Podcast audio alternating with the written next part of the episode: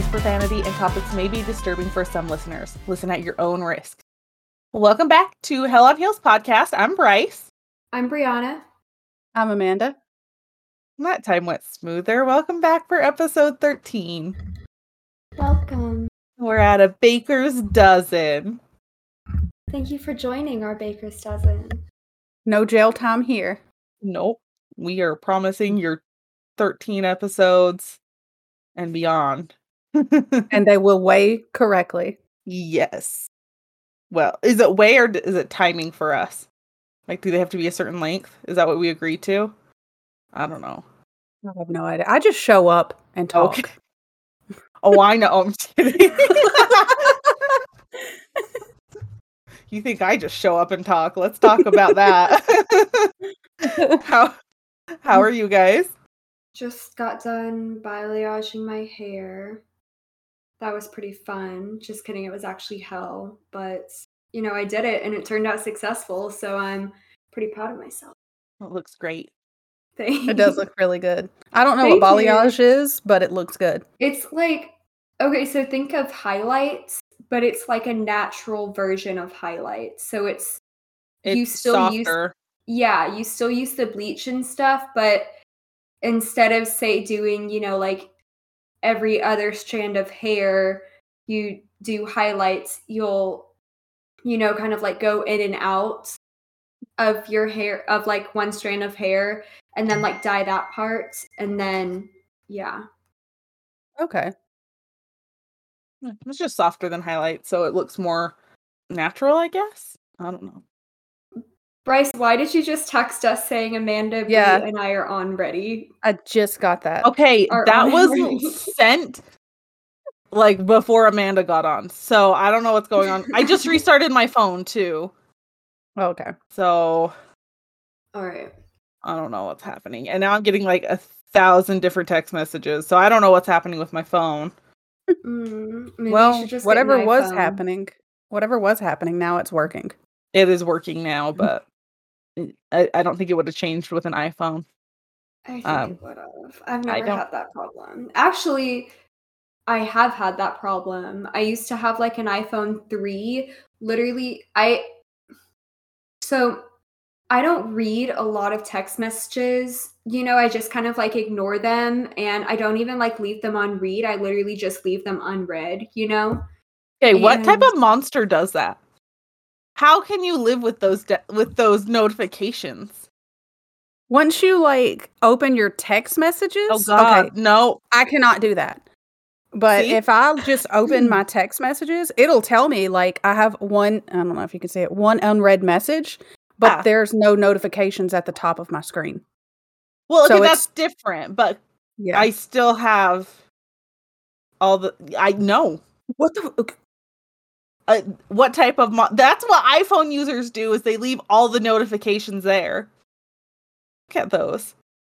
every iPhone user that does that, th- like that right there, leaving unread notifications on your phone, that should be part of the McDonald triad. What is the McDonald triad? The McDonald, tr- yeah, the McDonald triad is like what I don't know if they still use it, but they at least used to use it. The McDonald triad is playing with fire, uh, being obsessed with urine, whether it's like wetting the bed or peeing on things, and then what was the other one? Harming animals. I think so. Yeah, I think that's what it is. Don't quote me on that, but it's what they used to use to judge serial killers. Like if this kid, if this kid's like mentally disturbed, it's like, oh, he's got two out of three of the McDonald triad. We need to start getting serious. Bad wedding. He Huh? said I said wedding. bed wedding. Tell James to butt the fuck out. It doesn't matter if it's his birthday or not. Bryce said to butt the fuck out. It doesn't matter if it's your birthday or not. I don't know if he heard me. I think he's ignoring us, but it's fine.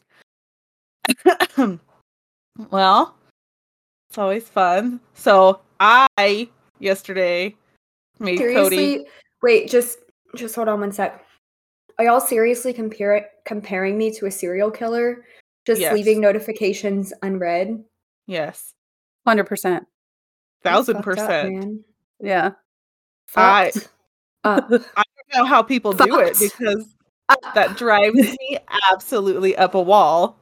Yeah. You know, at first it did, but I mean, I don't know. You know, a lot of the times I don't, I mean, when I was younger, you know, I had my send read recipients on, and so people could see when I read their text messages. And when I had that, you know, and I just didn't feel like responding to people, I just left them unread. And then, you know, at that point, I had like 30 messages, right? And so then I was just like, okay, well, I'll just literally, I, don't know. It, it makes me feel whole you know like that that people actually you know want to talk to me and love me because i have so many notifications It makes me uncomfortable because It- now I have to respond. I I It's- don't feel the need to respond, but I do feel the need to check it and clear that notification. see i've got like honestly most of these are literally just like messages that i can't even respond to like att free message december bill Delete is paid those. And it's Delete- it's such spam you know I, I still look at the spam. I did I- too. I I- look at it and I go delete, done with you, unsubscribe, stop. how do you even unsubscribe to that Texting stop. yeah, most of the time. really Mhm. But that's only when it says reply stop to no. Most of them will let you just reply stop and it'll stop. Now they'll still text you from a whole new number, but But then you just keep telling them to stop and Mhm. you stop getting messages from that random number. Interesting. The AT&T ones that with like your bill being paid that you might not be able to unsubscribe from those, yeah, but no, those are well, those are spam because fake. I mean, yeah, they're they're all fake. Like literally everything is. I have ones that come from mine that aren't fake. bots. So Mm. I get emails that aren't fake, but I get text messages that are. Like, I wish you would pay my fucking AT and T bill. Yeah. I don't have that issue. Oh, my husband entered. Hold on. Sorry, he came to tell me dinner was done. So he's gonna bring me food. Okay, are you guys ready to get started? Since I know that Amanda, you want to go spend time with James or something because it's like his birthday or some. I don't know. That and uh, we're married, so I think that like comes with the the contract. I don't know for sure, but it might. Spends the day with your sig other on their birthday. Mm-hmm. Okay, well, I guess we'll get started. Um, so I I'm starting off with true crime today.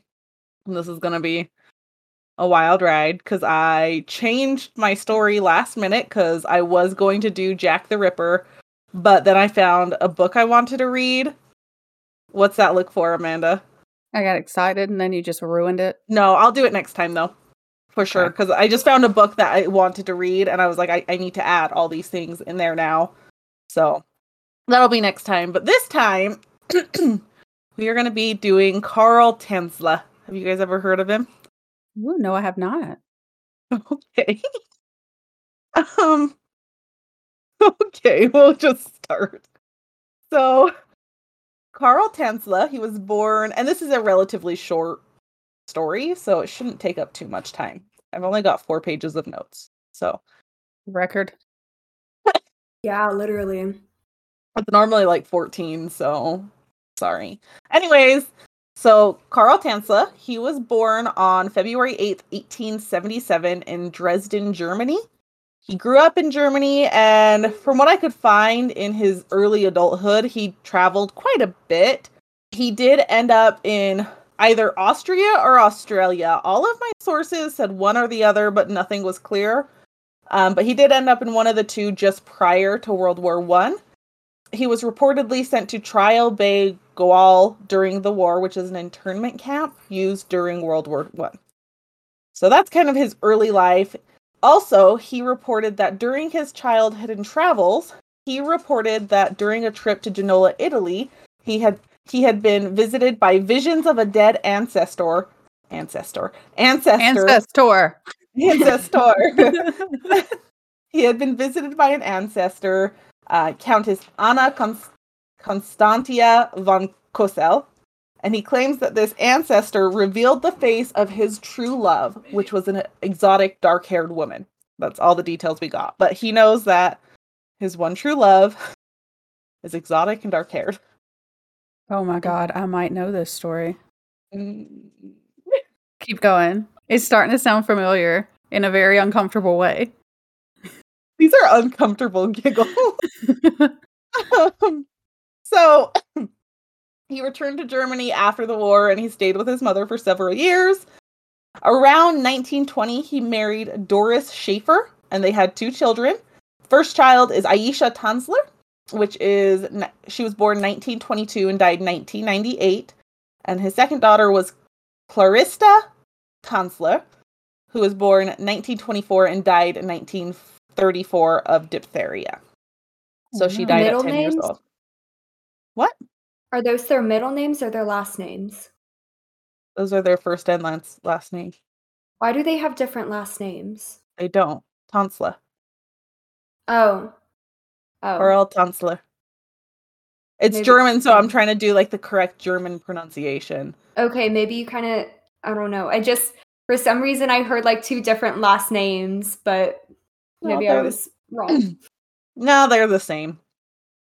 So in 1926, he immigrated to the United States and he ended up settling in Zephyrus Hill?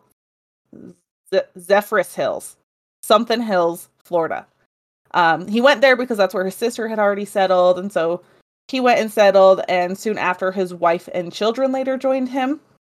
And eventually in 1927, he as far as i'm concerned he abandoned his wife and children and he took a job as a radiology technician in key west florida and he went to key west florida to go work at the u.s marine hospital Twist, he Eh. went there to go and visit the doll that we talked about last week. he did not go visit there's dolls in this story but we'll get into that he was not visiting robert um Robert, that's his name. Oh, speaking of, you guys can go into picture one. I totally have it labeled to go into picture one the very first thing, and I still didn't tell you guys to do it. I did, Uh, and I love him. He looks like a character. Uh, yeah, we'll just we'll hold on to that thought for a minute. He took a job as a radiology technician, so running X-rays, and nowadays it'd be MRIs, that type of stuff. A radiologist, or at least a technician for him. And at this time, he was going under the name of Karl von Cosel. So that was the same last name as the ancestor that supposedly visited him and showed him the vision of his one true love. On April 22nd, 1930, Carl met Maria Elena Milagro de Hoyos, who was born 1909. And you guys can go into picture number two, and that's just a picture of Maria. So, Maria, again, she was born 1909. She was a Cuban American woman. Her father was actually a cigar maker. Her uh, family, sorry, not family, she had two sisters, Florinda and Celia. Alina was married to uh, Louis Mesa, the son. Uh, I don't know why I put that in there. She was married to Louis Mesa. No one cares about his parents. But Louis left. Uh, Louis left Maria shortly after she suffered a miscarriage of their child, and he moved to Miami. Now, from whatever I could find, they didn't officially divorce at that time. Also, she was only 21 at this time, so she was still very young. He's a baby. Yeah. So, How old is he at this point? uh, he is 53. Oh. So Carl meets Maria. And they meet because Maria was brought to the hospital by her mother. And Tanzler claimed to have immediately recognized her as the woman from his vision in the past. So he's like, oh my God, this is my one true love. And he just becomes absolutely infatuated with her and he's just awestruck. And so he did truly believe that Maria was his one true love. Now, Maria was diagnosed with tuberculosis. And for anyone that does not know what tuberculosis is, it's a contagious infection caused by bacteria that mainly affects the lungs and it can be transmitted through airborne exposure. Now, in this Transmated. point, transmitted, fine. um, at this point in history, it was typically fatal. Uh, nowadays, like through testing research, it's not nearly as fatal as what it used to be. However, I know because from my experience working at a medical clinic, A lot of places, hospitals, and such will make their new hires test for TB before employment. So I know I had to do that prior to, I guess not prior, I had to do it on day one when I started working at the clinic I previously worked at. So it's still a big deal because of how easily it's spread. I mean, not like COVID, but it can still be spread really easily. It was very fatal at that point. Now, Tanzler had become infatuated and he decided, with his self professed medical knowledge, he decided he was going to treat and cure Maria. Now, he's not a doctor, he's a radiology technician, so he ran the machines. But he's going for it full force, trying to trying to save Maria. And just Love to clarify, make you do some crazy things. Uh huh. uh huh. Amanda, are you connecting dots on what story this is? Yes, I am, and I don't like it. Please okay, keep going. I'm excited to not like it. Okay. So, just to clarify, Maria was not hospitalized. She was she was living at home with her parents and Carl was administering treatment for for her from their home. Um, his treatment went to the whole extent that he was able to convince her parents to set up an x-ray machine in their home so that he could monitor the tuberculosis because that's how you can see it if you have it in your lungs. Now, he Tanzler showered Maria with gifts just galore. He gave her jewelry, clothing, really anything, and he allegedly professed his love to her, but there is no evidence to show that she reciprocated this. Now, keep in mind there's a 32 year age gap between them. Elena was Yeah, that's a long time. I mean, Sorry. I'm sorry. Yeah. Keep going. Maria is 21 years old and Tanzler is 53 years old at this time. Elena did end up dying from the TB or tuber- tuberculosis at her parents' home on October 25th, 1931. And so, how old was she? 21. Have...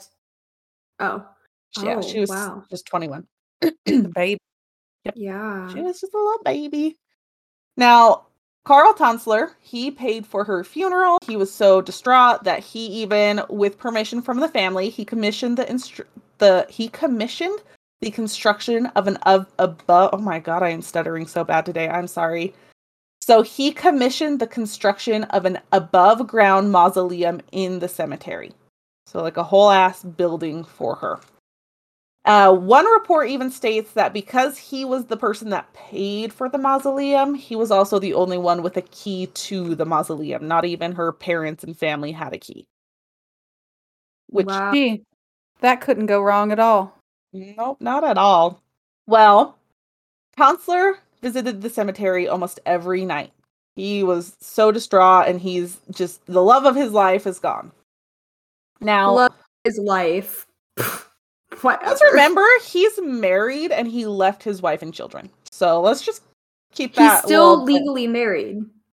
It doesn't say anything about a divorce. It just says he abandoned him. My word. So, all right. In April of 1933, about a year and a half to two years after Maria had been buried, Carl Tanzler goes to the mausoleum. He removes her body and he carts her away on a children's toy wagon in the middle of the night. I'm sorry, but like you couldn't find anything else. Not like a trunk with wheels, not a duffel bag. Like you used a fucking radio flyer and just pulled this dead body down the street. What's funny is every single source I looked at made sure to stress that this was a children's toy wagon that he used. Anyways, in there. So he took her body back to his home. There's at least one report that states that he took her body back to an old airplane that he had repurposed into a makeshift medical laboratory. Um, he really is starting to feel like a DIY expert because he made a whole medical laboratory out of an airplane. He's starting to feel like an evil villain. You know what? what he's starting to feel like. DIYers can be villains too. Well, I, I can think of one named Carl. Where did the airplane from? I have no idea. And I don't know if that's accurate. That was just a couple sources that stated that. I really hope that's accurate. Yeah. that would be pretty damn cool. it's doing wonders for my mental picture. Now, when he got when he got Maria's corpse back home, he attached her bones together using piano wire. He fitted her face with glass eyes, and he would routinely apply mortician's wax to her face to keep her alive look. And as her skin decomposed, he would replace it with silk cloth soaked in wax and plaster of Paris. As her hair fell out because she's decomposing, he fashioned a wig from her hair. Now it's unclear because there are reports that he previously had hair given to her by her mother, or if this was just hair that was coming out as her body naturally decomposed. Why mother even give him her hair? I'm I would I a- would be like, oh fuck no. he was administering medication to her in their home and i don't know if it was like oh that's kind of sweet he's going to create a keepsake out of it i know nowadays people will keep like a lock of hair of their loved ones and they will make like a necklace out of it and like I I don't know if it's epoxy but some clear sort of something so that they have like a, a memory thing of them look they make breast milk rings too don't look at me like that okay No offense. I totally get it that like, you know, you miss your partner or whatever, but that's really creepy. most of That the is time i creepy. think it's a child Okay. If Yeah, but anything, him- you know, I would keep like, you know, their favorite dress or something, or like their favorite, you know, outfit, or I don't know, just a lock of hair just sounds like very odd to me, like very strange. I don't know. I wouldn't want somebody to cut off my hair when I'm dead. this story Sure. isn't strange to you yet because it hit strange no, a that- while ago. No, I know that. I mean, it. So the parents didn't have a lock and key, so they had no idea about this. And then he he ends up like d- Can I go back a little bit? Um, you and the doll stories, Bryce. I can't. I have a lock of my own hair because it was when I had Why? dreadlocks. It was when I had dreadlocks and I combed them all out. The last one, I just I kept it for a couple more years because I went down from like 34 to just one, and I kept it. And then when I finally just lopped all my hair off, I just had the the hair stylist, the hairdresser, cut it off, and I still have it. So I have one dreadlock, and my I also have my wisdom teeth Cannot imagine you with dreadlocks. Out of- out of my mouth because my dentist let me know. keep them. Why do you have these things? Honestly, it started as a joke when he pulled the first one. I was like, "Oh, well, can I keep it? It's mine." And he's like, "Yeah, we'll send it home with you." And I was like, "Oh, okay." And so then he went back and he pulled the other three, and he was like, "Well, you kept them last time, didn't you? Do you want to keep these too?" And I was like, "Well, yes, sir, I would." And so I have them. my grandma weird. cut off i think it's a family thing because when my grandma was little she cut off the tip of a finger in a belt sander and she still has it in a little baby food jar and she pours alcohol in it every now and then yeah when we were young we used to take it down and play with it like a, like a The finger fingertip. tip. Yeah we would take it out well, not like take it out of the jar but we would take it out of the cabinet and like swirl it around and it's like a fingertip snow globe and as i tell these stories out loud i know why i'm so fucked up My What in finger was the practically world? cut off, but that's creepy. I don't think that I would ever cut. Ooh, I I would never ever keep if if I wasn't able to put or if the surgeon wasn't able to put the tip of my finger back on, I would not have kept it. That's that's a whole nother story, but that's no. I cut off the tip of my finger with a pampered chef, like a mandolin, and they were able to reattach it. But if not, I would have kept it. Um, yeah, I think you're gonna need to talk to your therapist about this. I still don't have one in Arkansas. I probably I need to get you one. Might need one because I'm Yeah. concerned. Mostly for Annie's sake, I'm concerned. Yeah, literally. Dude, That should be please promise me that if your finger ever gets chopped off again that you that you won't keep it. Oh, she's oh not hell no! I'm that. keeping it. Yeah, I'm keeping it. I'm gonna keep every part of me that I can because it's just I don't know why. She it's has, just she has her wisdom teeth and a lock of hair of hers. You can sure as shit bet she's keeping that fingertip. And she's gonna swirl it on camera every time we're on camera. Yeah. Okay, See, we're I'm gonna move do on. this. So when I die, I can leave these. I'll I will mail them to you. No. When I die, all of my closest friends will get a wisdom tooth. You don't know my current address, so sorry. Not sorry. I'll find it. It's okay. we have your stalked my parents' husband before address. we met. Mhm. Yeah, well, my parents will most likely sell the house in like 10 years, and I doubt that Amanda would die in 10 years, so. She can start early. Hope not. Anyway. You'll, you'll send, you'll literally send it to a random, to a random couple, you know, like starting their family. What is this? That is a tooth. We should probably call the police. I'll sign the letter from your biggest fan. That way, it doesn't scare them. okay, that'll help. oh my word. Okay. So again, he created a wig from her hair. He filled her abdomen and chest cavity with rags to keep her original form. He dressed her in stockings, jewelry, gloves, anything he could really do to cover her up. And to top it all off, he kept the body in his bed. He claims He that kept- uh, Wait, Yes. Let, let's just go back to that real fast. He kept a dead body in his. Did he at least wash the sheets every day or every night? I'm assuming not. I that's I mean, the smell. How how could you even sleep with that? Mm, Well, speaking of the the smell, I do have a bullet point for that. He, where is it? Hold on. So he used tons of perfume, disinfectants, and preserving agents to try to mask the smell of the fucking decaying body right next to him. So love is not blind, No, not nose not blind. at nose blind. Yeah, Jinx. No. Oh no, no, no. That was said well in advance. There is no jinx there. So he claims that Maria's spirit would come to him when he would visit her grave. And he states that her spirit would serenade her corpse with a Spanish song. Uh huh. That one hurt my to a head. I mental was like, hospital. yeah. So I mean, if you're if you're seriously like, I mean, I get that some people can like talk to the dead and stuff, but I mean, I don't know if this girl actually, you know, loved him. If she did, that would kind of make sense. But if she didn't, then what? N- no. she's not serenading him. She is sna- serenading her own body. Mm, okay, that makes sense. Mm-hmm. Is he that- sure there wasn't just like a Hispanic family living around?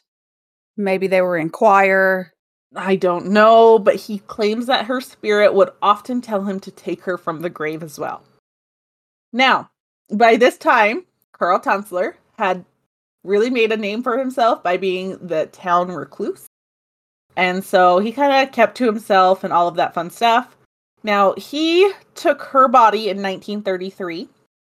And seven years later, in October of 1940, Maria's sister Florinda had heard rumors that Tanzler was sleeping with her sister's corpse. Now, these rumors started because he wasn't going to the mausoleum anymore, which seven years later. But he wasn't going to the mausoleum. The town recluse was also seen buying a lot of women's clothing and perfume and just things that wouldn't make sense for him to purchase. And someone also claimed to his to have seen him dancing in front of an open window with Maria's body. Y'all gotta be more careful about this shit. Okay, if you want to be He's weird, getting caught. I am glad he is getting caught. Oh, okay. Um, it could have been a doll.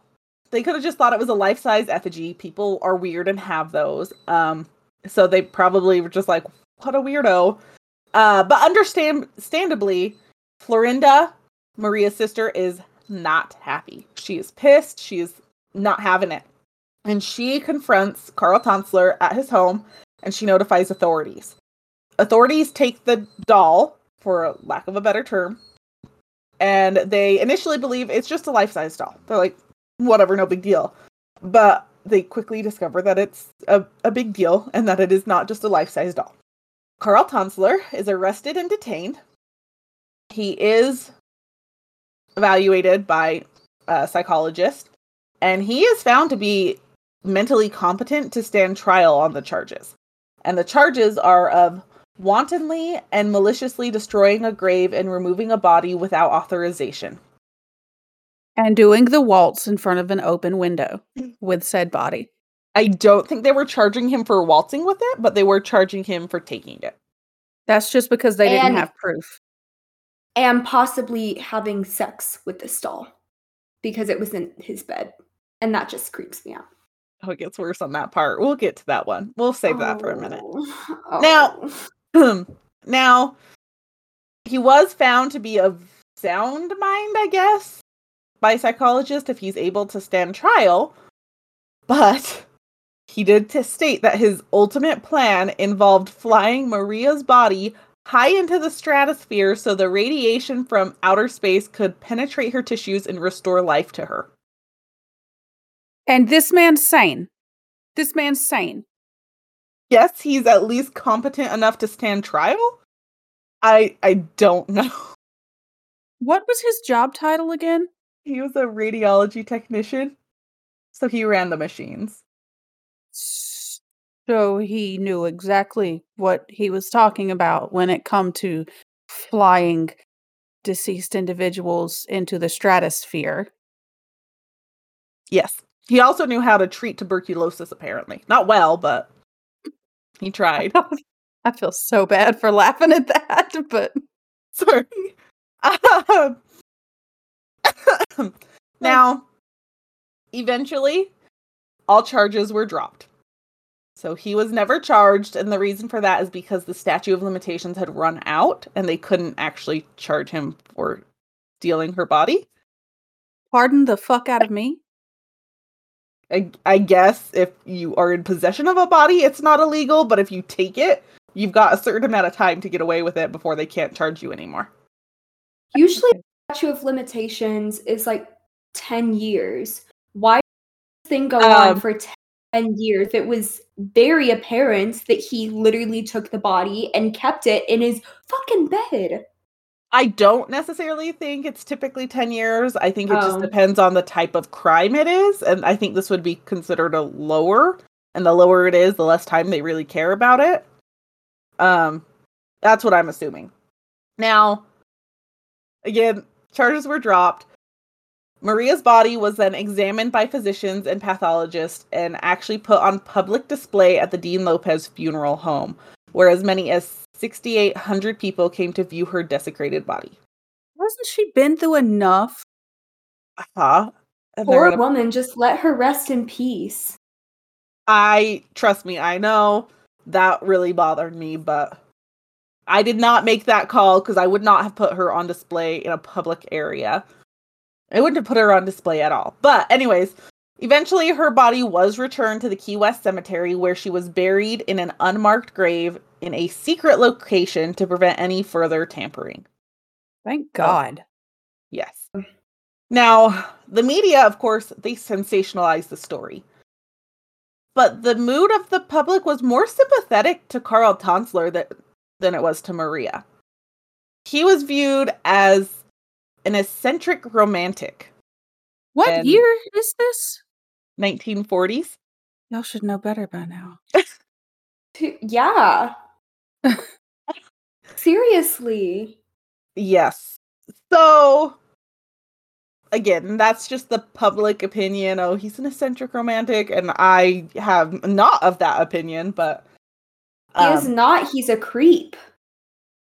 That should have been put in jail.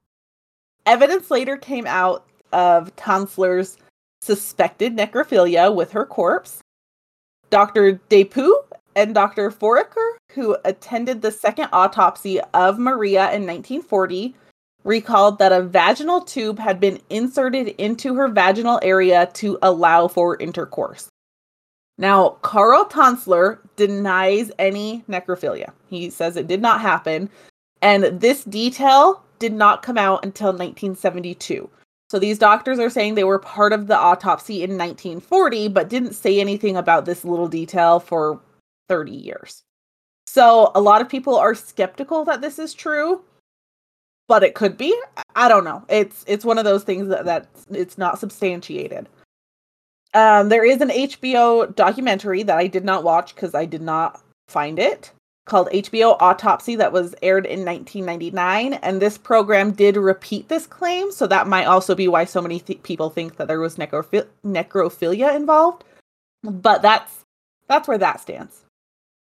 In 1944, Carl Tanzler moved to Pasco County, Florida, which is close to Zeph- Zephyrhills. He he wrote an autobiography that appeared in the pulp publication Fantastic Adventure in 1947 and this is basically everything I could find about it. It's basically like a comic book but without like the pictures. Like that same idea where it's a one and done. of course I went and I found this though. I could not bring myself to read the entire thing because it is all from Carl Tanzler's point of view. And also on the first page, there's a quote that says, Can the dead be brought back to life? This is the true story of a scientist who believed it could be done and did it. Email me that. I'll read it. Okay. It was also a longer one. It wasn't short. It was like 150 pages or something. So I was like, man, pass. Not worth my time. So I did send you guys that link. Perfect. I don't have um anything to do. You With have my to life. celebrate James's It's birthday just tonight. extremely disturbing. yeah. I mean, So like anyways- other than that, Oh, okay. okay. So I did wide open. I did find that then for you. So if you want to read it and report back what's in it, that'd be great. Uh, again, I couldn't bring myself to read it because it was from Carl Tanzler's point of view, and I I wasn't enjoying that first quote, and that was like, meh, pass. Now, his new home, when he went to uh, Pasco County, was near his wife Doris, who actually reportedly helped support Tanzler in his later years. So she's a fucking saint. Now that's a badass woman right there. Yes. Now He- that is true love. Yes. He did receive his citi- citizenship in 1950, and that kind of irked me a little bit because I don't think he should have, but that's just my opinion. this is your candidate for citizenship.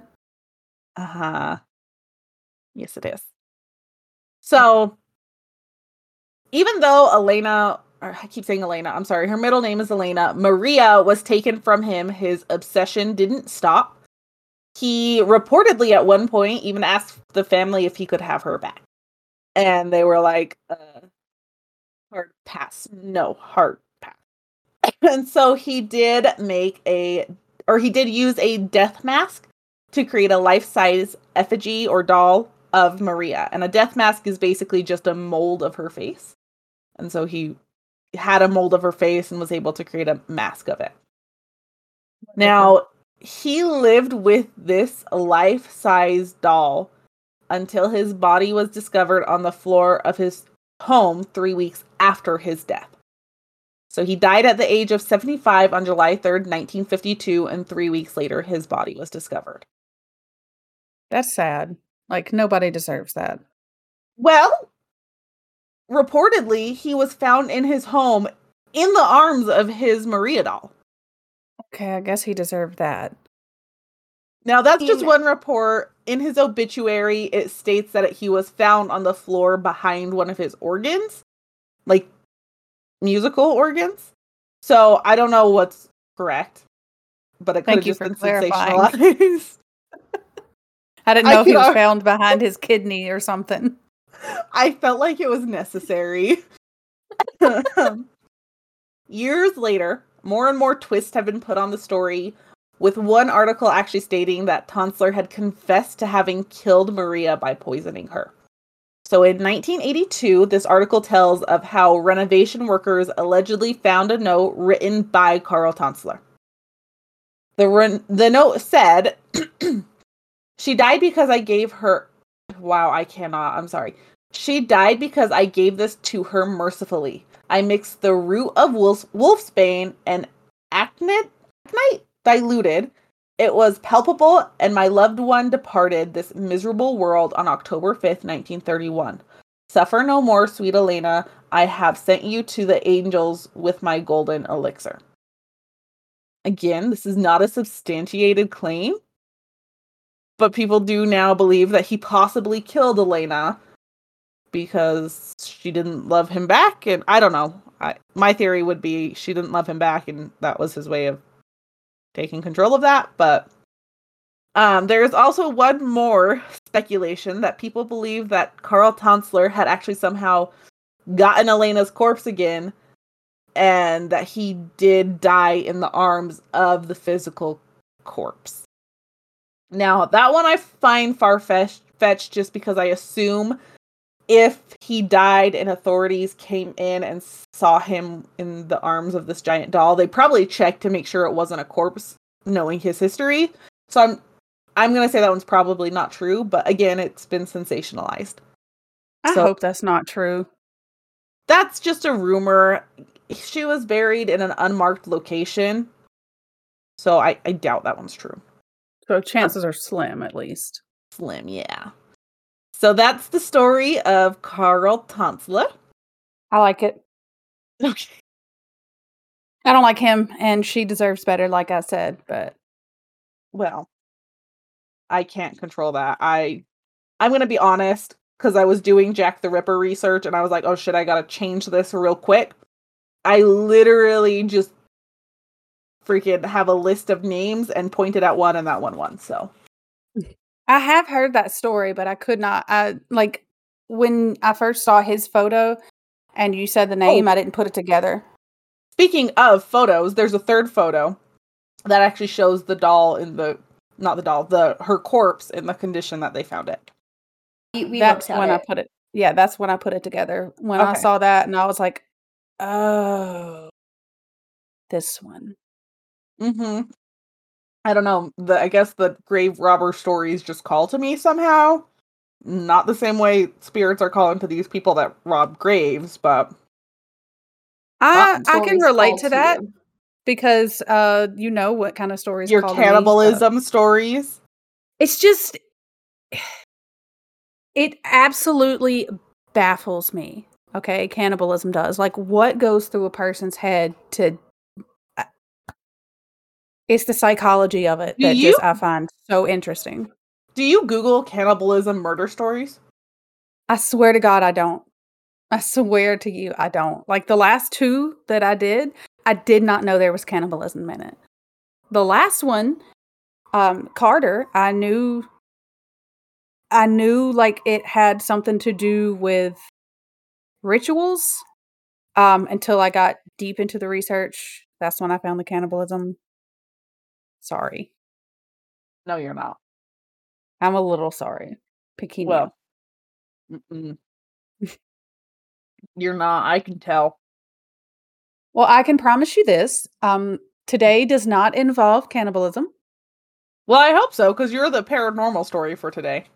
Uh, don't challenge me. Um, Continue. So, do you have y'all ever heard of Aokigahara? Never. Nope. Aokigahara is it's translated to Sea of Trees, and it is known as, or also known as Japan's Demon Forest, the Suicide Forest, and it has even been named in a book, The Perfect Place to Die. It's roughly 35 square kilometers or 13.5 square miles located at the foot of Mount Fuji. Wait, and why would formed... they nickname it the perfect place to die? Because that makes me not want to go there. Oh, we'll get to it. So it was formed about a thousand years ago, roughly, which is just it's hard to comprehend, at least for me, living in America, that places exist over a thousand years ago. Hey, you know the world does not revolve around America, right? Trust yeah, me. On, I know. Amanda. I don't think a lot of Americans know, but I am well aware.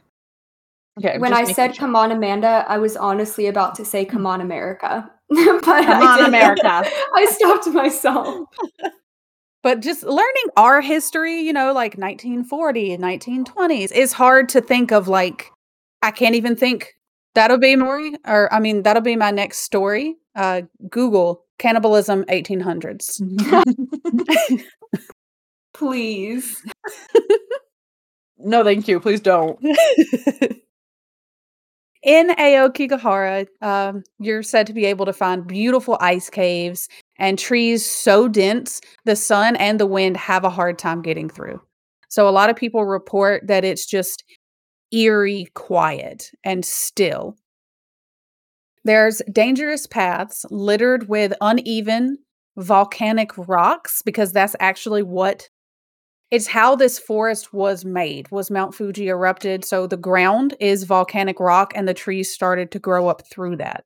So it's super slippery super uneven. Isn't volcanic ash super like fertilizing for plants? i think so. I think i've heard that. I don't know if it's the sulfur specifically but that might be why this another reason why this forest is just insane.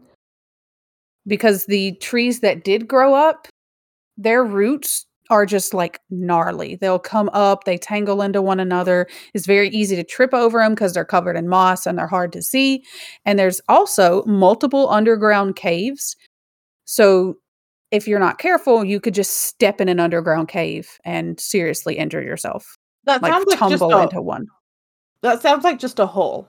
I mean, I guess a cave is just a really big, expansive hole, if we want to dumb it down. Yeah, I do. The soil has also been said to have a high iron content.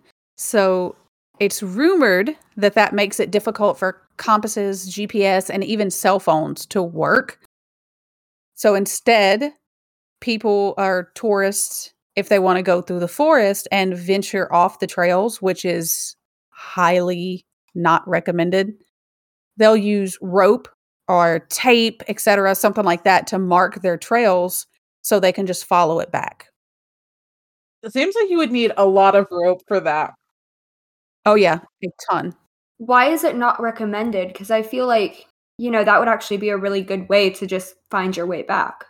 No, It's- going off the trail is not recommended. Oh, okay. My dumb blonde brain. No, you're fine. Yeah. balayage.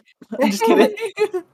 So tourists use the tape and the rope, etc., to mark their trails. So if they do go off the paths, they can find their way back.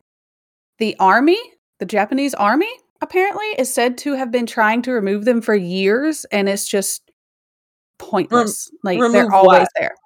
The trails, like the tape and the rope and everything that the tourists will leave to find their way back they'll go in and they're trying to remove it and it's just like pointless because there's so much and so many How long of a rope do, do these tourists have? from my understanding they will basically tie a rope or you know like the little plastic markers that a lot of times construction people use and stuff like that they're just like plastic ribbons that you tie and they're like brightly covered like colored like pinks and Oh, okay. yellows. Yeah, they'll put those up. And they you have to put them every few feet because the forest is that fucking dense. Okay, so when you said that they were using rope, I imagine they tied the rope to their waist and then walked around. That would probably be the best way to get back, to be honest. But you can look at some I- of the pictures that I've put up like it is insanely like this forest is just crazy. I honestly thought that, like, you know, they would tie something to, I don't know, like, let's say a tree at first, right? And then just do a little knot. And then, you know, like every, you know, I don't know, maybe 10 feet or whatever, they, you know, like wrap it around and then they'd go the next 10 feet, wrap it around the next Mhm. tree. See, know? that's kind of the idea I had, but mine yeah, was like that they would have wrapped to it be around their very waist. long. That's why I'm so confused because I'm like, geez, that is a lot of rope that they're using. That's heavy too. Yeah. Yeah. Most of the time, they just use like the flags, and they'll put a flag on this tree, and then like five feet, they'll put another flag. But even then, it's still doing that ridiculously easy to get lost in here. Animals are also said to avoid the forest. There are some animals that can be found, like uh, foxes, deer, rabbits, squirrels, minks, mice, moles, and Asian black bears. What's a mink? I feel like I should know this, but I can't think of what a mink is. I believe it's a rodent. I'm going to look it up real quick, but I believe it is a It rodent. is. I It's think the uh they make fur coats out of them a lot. He's yeah. they're kind of cute. Mink coat. Yeah. Yeah. Kind of ferret like, weasel esque. Yeah, they're like a they look like a ferret almost. Yeah. I heard they do not make good pets. But they look so cute. Yes, they are very precious. I- you I can still find don't them want in the one. forest. No. I don't even I- want a ferret. So I don't yeah, no, I'm just gonna say ferrets are terrible, so I don't I'm just saying they're kind of cute from a distance.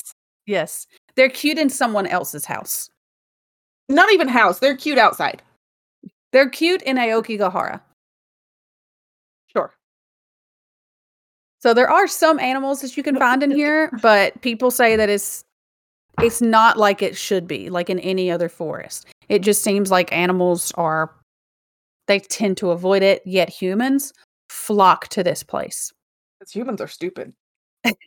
Well, it does have a lot of really beautiful sights. There's roughly 200 caves. There is Fugaku Wind Cave. There is I'm not going to any of these caves. This one I would definitely go to. It's the Nadasawa Ice Cave, and I'm so sorry if I'm mispronouncing these. But it is an it's a cave that remains frozen year mm. round, and the average temperature is 37.4 degrees Fahrenheit in this cave. It's supposed to be just absolutely gorgeous. Why is it frozen year round? Is it that cold? In the cave, yes. How? I don't know. This isn't Like- about Nadasawa Ice Cave. It's about Aokigahara. But, uh, but I'm curious. Deep into the cave, it's that, or is it that it's really far underground? Let's see. Why is I'm gonna look this up too. better Google that. Okay, so it's a lava cave in Aokigahara, and it's known as a natural refrigerator. It says the cave, and I'm actually reading this on guidesjapan.com. The cave was formed by an eruption of a nearby volcano in the 9th century, and the inner reach of the cave has a year round temperature of 0 to 3 degrees Celsius. It says during the 17th to 19th centuries, the ice cut out and preserved in the cave was sent over 150 kilometers to the Shogun Castle in Tokyo.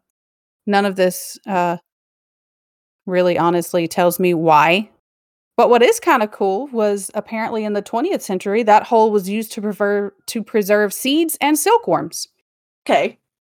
But it doesn't tell me why it remains frozen year round, so I'm sorry. I'm a little disappointed, but I'll move on. Come on, Amanda.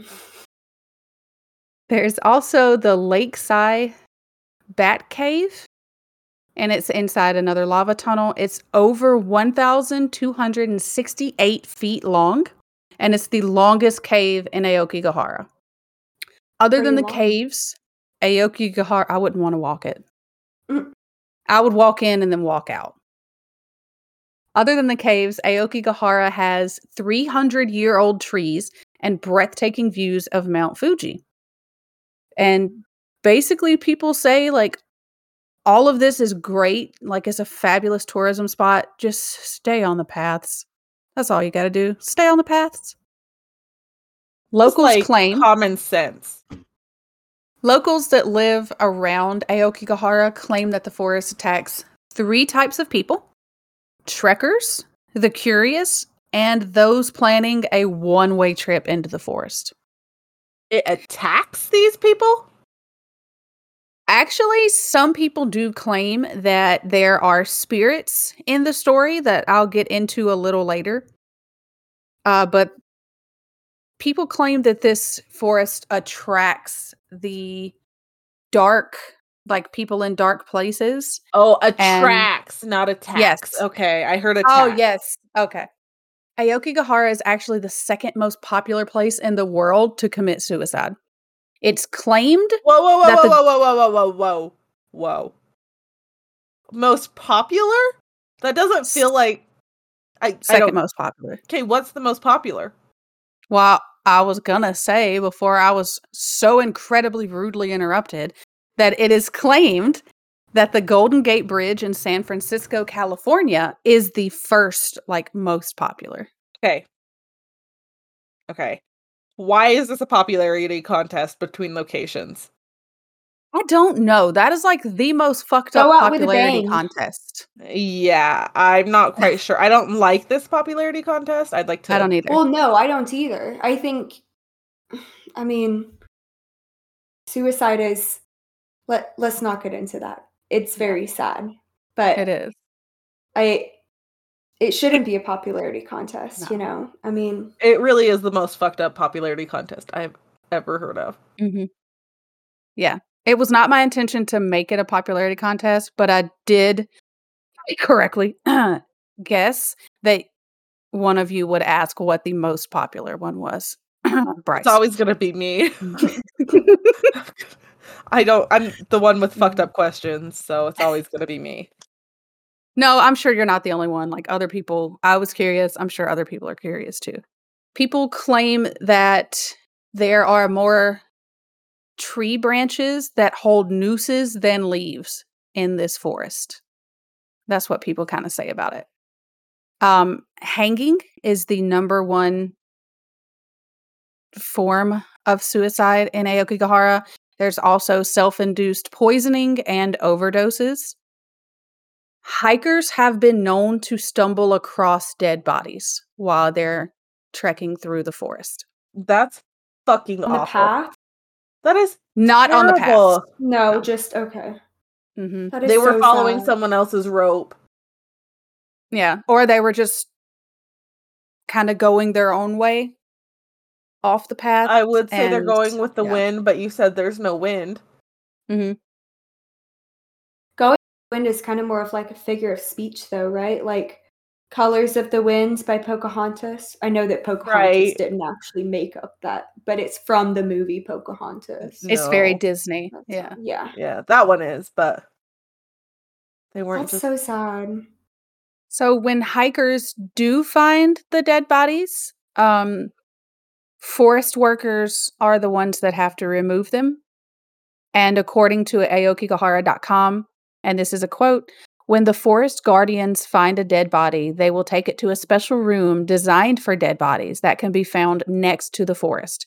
Here, the body will be placed on a bed. What is more interesting, though, is that a guard will have to sleep in the same room with the body.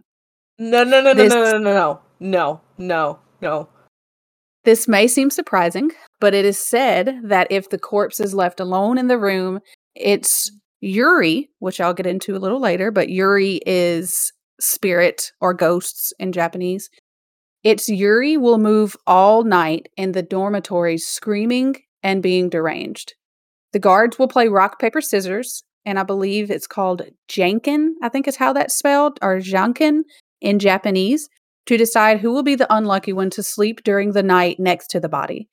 This just shows how much they believe in and how they are afraid of fallen souls. They prefer to sleep near the body rather than taking the risk to disturb a Yuri. Hey, wait, explain a Yuri again. I, that went in one ear, out the other. Oh, the headphones right? did not keep it in. Like the soul of the body.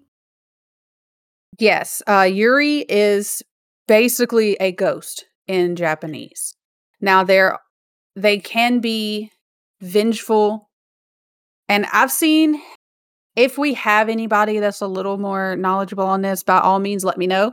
Because some sources that I read claimed that Yuri were strictly vengeful and ghosts that weren't at rest, and then other sources said that Yuri is just a ghost. Like that's what it translates to. Spelled U R R I.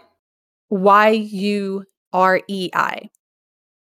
And I found it in my notes. According to JapanYugen.com, they describe a Yuri as spirits robbed of a peaceful afterlife due to an injustice they suffered while living, being subject to powerful emotions like hate, love, or jealousy, or an unfulfilled commitment. Okay. The spirits that didn't. The ones that aren't at rest peacefully. Yeah. Yeah. Mhm. There you go. Numerous books and movies have been written that seem to kind of romanticize Aokigahara. For example, there was a horror movie released in 2016 called The Forest. I've seen it. Doesn't suck. It's actually pretty good. Okay. There is a mystery novel that was written in 1960 called Kudoi Jukai, and it's by Seicho Matsumoto. Spoiler alert, it ends with two lovers committing suicide in the forest. And then the last book that I'm going to talk about is called The Complete Suicide Manual. It was a controversial bestseller in 1993, and it was written by Wataru Tsurumi. And this is the book that called Aokigahara the perfect place to die. I don't. I don't like it. I don't either. Part of me, the curious part, does want to read this book because I'm just really curious on why it was a bestseller. Like, why is the complete suicide manual a bestseller? I know. No, it actually does. Mm-hmm. Honestly, though, that's like so sad because I mean, there's so many people out there who just need help, but they don't want to ask for it, you know, and so they just result mm-hmm. to, I don't know, or just people that are curious about it, but still, I mean, I don't. Yeah, this really one's sad. I. I don't like it. I. so commonly found in the forest, uh, often not far from a suicide victim, are their belongings. And there is a picture of that that somebody found. And uh, people have been said to find wallets, credit cards, campsites, stuff like that. The local police, for a while, they published numbers, but they've actually stopped publishing the numbers of suicides in Aokigahara and I did not include any of those in my notes, any of those numbers, because the police and the Japanese government right now, they're hoping to, in the past and right now, they're hoping to downplay those looking to commit suicide in the forest and just attract visitor, visitors and sightseers that maybe want to appreciate how beautiful this place actually is. Because, like I said, it is gorgeous. Uh, there are security cameras posted at the entrances of the forest, and there are warning signs that are spread through that try to persuade people against taking their life. And it's signs that say things along the lines of think about your children, uh, your parents gave you life, think about them, think about your family. Sometimes people do go into the forest and they stray off the trails to go camping. In some sources i read that that was illegal. Most sources said that it was not illegal but it is thought to suggest doubt. So people in tents they're usually seen as considering taking their own life so they have suicide prevention patrols and these people will go talk to them make sure they're okay if they're not okay they'll suggest that they leave the forest but they basically have people going through just checking and making sure that they people they find are not in a bad place and not looking to possibly do this. Well, it's at least positive that they're actively trying to do something to prevent it. Mm-hmm. And from what I read, these people are actually like trained to talk to people. Like maybe not therapists, but they have been through some sort of formal or informal training to try to help people if they need it. Police and volunteers, they also try to talk people out of committing suicide. There was one local coffee shop owner that I read about, and he also talks to people he suspects are visiting the forest with dark thoughts. And this man basically said that he can look at somebody that's going towards the forest and just kind of notice that they might be in a bad place. And he'll just invite them into the coffee shop and he'll talk to them and just, you know, try to make them feel like, hey, you, you don't have to do this. Since 1970, search parties made up of police and volunteers search the forest to recover bodies and give the bodies a proper burial, which I really respect. Mostly because some people are never found due to the dense forest and the difficult terrain, but they do try to go in and get these people out and bury them and put them to rest. That's something I was going to bring up is with how thick it is and people getting lost so easily. They, do they know if they even found everyone? No, they don't know. When I was looking uh, before they stopped producing the numbers, even when they did release the numbers of the, I'm going to say victims of the forest because they are victims, they never released a set number. They always would say, This is how many people that we found. However, there are more that are potentially unfound. So they're just saying this is an approximate. Mhm, These This are is what we've found. Yeah. There are angry spirits that are also said to inhabit the forest, and we touched on this earlier. A lot of people believe that a lot of the spirits are attributed to the Ubasute ritual. And in the 19th century, when food was scarce, sons carried elderly parents into the forest on their backs and left them as a form of euthanasia in times of famine and hardship. A lot of people say that this is just folklore and it's not true. However, there are some people that do believe there might be some truth to it. The fuck. There are also said to be vengeful spirits, and these are people that want to take revenge on people who cross them. These are spirits that torment the sad and lonely, and they're said to lead people off the path and get them lost in the woods. Buddhist monks have actually gone through and set up altars in the forest to combat spirits calling people to die by suicide. People in the forest have also claimed to hear blood curdling screams said to be the Yurei. Some people claim that they've felt tugs on their sleeves or almost like heard whispers, just basically the forest luring you in and trying to get you to leave the path. Now, it is said that visiting the forest is safe as long as you stay on that path if you do venture off the path, you can get really easily lost and you can't call for help because cell phones and compasses and all of that are said not to work. People, like I said earlier, they often find abandoned personal items. Some people that wander off the path have also reported finding human bones and remains. That being said, because of the pictures that I've looked up and I've seen while I was researching this, I would still visit this forest in an absolute heartbeat. I would not leave that path. And I do want to tell people when you Google this, just know you're going to come across pictures of victims. Uh, so I do want to tell people just be careful. I didn't include any pictures like that, but just be careful if you do look it up because that's you're you're going to see it without any warning.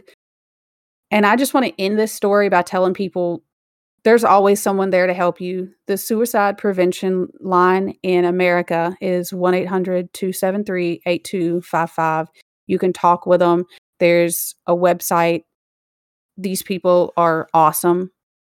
The lifeline is 24 7 free, is contra- uh, confidential, excuse me. And is they provide support for people in distress, prevention, and crisis resources for you or your loved ones. So you can talk to them uh, if you're feeling bad, if you have a family member that you're trying to find help for, they can also give you personally help with how you could potentially help these people. It's just a great line. Um, and I just wanted to make sure that everybody knows that this was heavy. I'm sorry. Yeah, thanks for doing like the heaviest story you could possibly find. Yeah. At least you didn't do cannibalism. Yeah, this might have been worse. I think I might Yeah. prefer cannibalism over this. Yeah. Suicide is a heavy topic, but I mean, I don't think that we should necessarily refrain from doing it just because I didn't say it's that so though. heavy. Oh. I Yeah. I originally I originally wanted to do this story cuz like I kept saying this place is gorgeous. It's so pretty. I'm looking at pictures right now and it is absolutely gorgeous. But I also did not want to shy away from the fact that there are a lot of people that don't come out of this forest. And I just Right. kind of wanted to give them that respect too. Ugh. Uh, I don't I don't like it, but also it is very important. So way to end on the heaviest note you could possibly find. I don't know how to follow that up. But we'll just start and say thank you for listening to Hell on Heels podcast. Please follow us on Instagram and Twitter at Hell on Heels podcast and Facebook, which is just Hell on Heels podcast. If you want to support us, you can donate through Patreon. If you have your own true crime or paranormal stories, please email us at hellonheelspodcast at gmail.com. You can also find us on Linktree. The easiest way to find us on Linktree is just by going to our Instagram, and that link is on our Instagram, and you can see all the things that we have, um, listening platforms and such. Uh, big shout out to Amanda's husband, James, for creating the intro bop. Also, happy birthday, James. I know we're recording on your birthday. So we'll wrap up here pretty quickly so you can have your wife back. Where was I? Oh, be sure to like, review, and subscribe on whatever platform you can. You can now rate us on Spotify. So if you can go ahead and give us five stars, that would be wonderful. And we would love you forever. And we would owe you a high five. Um, if we're not on your preferred listening platform, please let us know and we'll work on getting those up- episodes up on those channels. And this has been Hell on Heels podcast. Thank you guys for listening. Bye. Bye. Bye.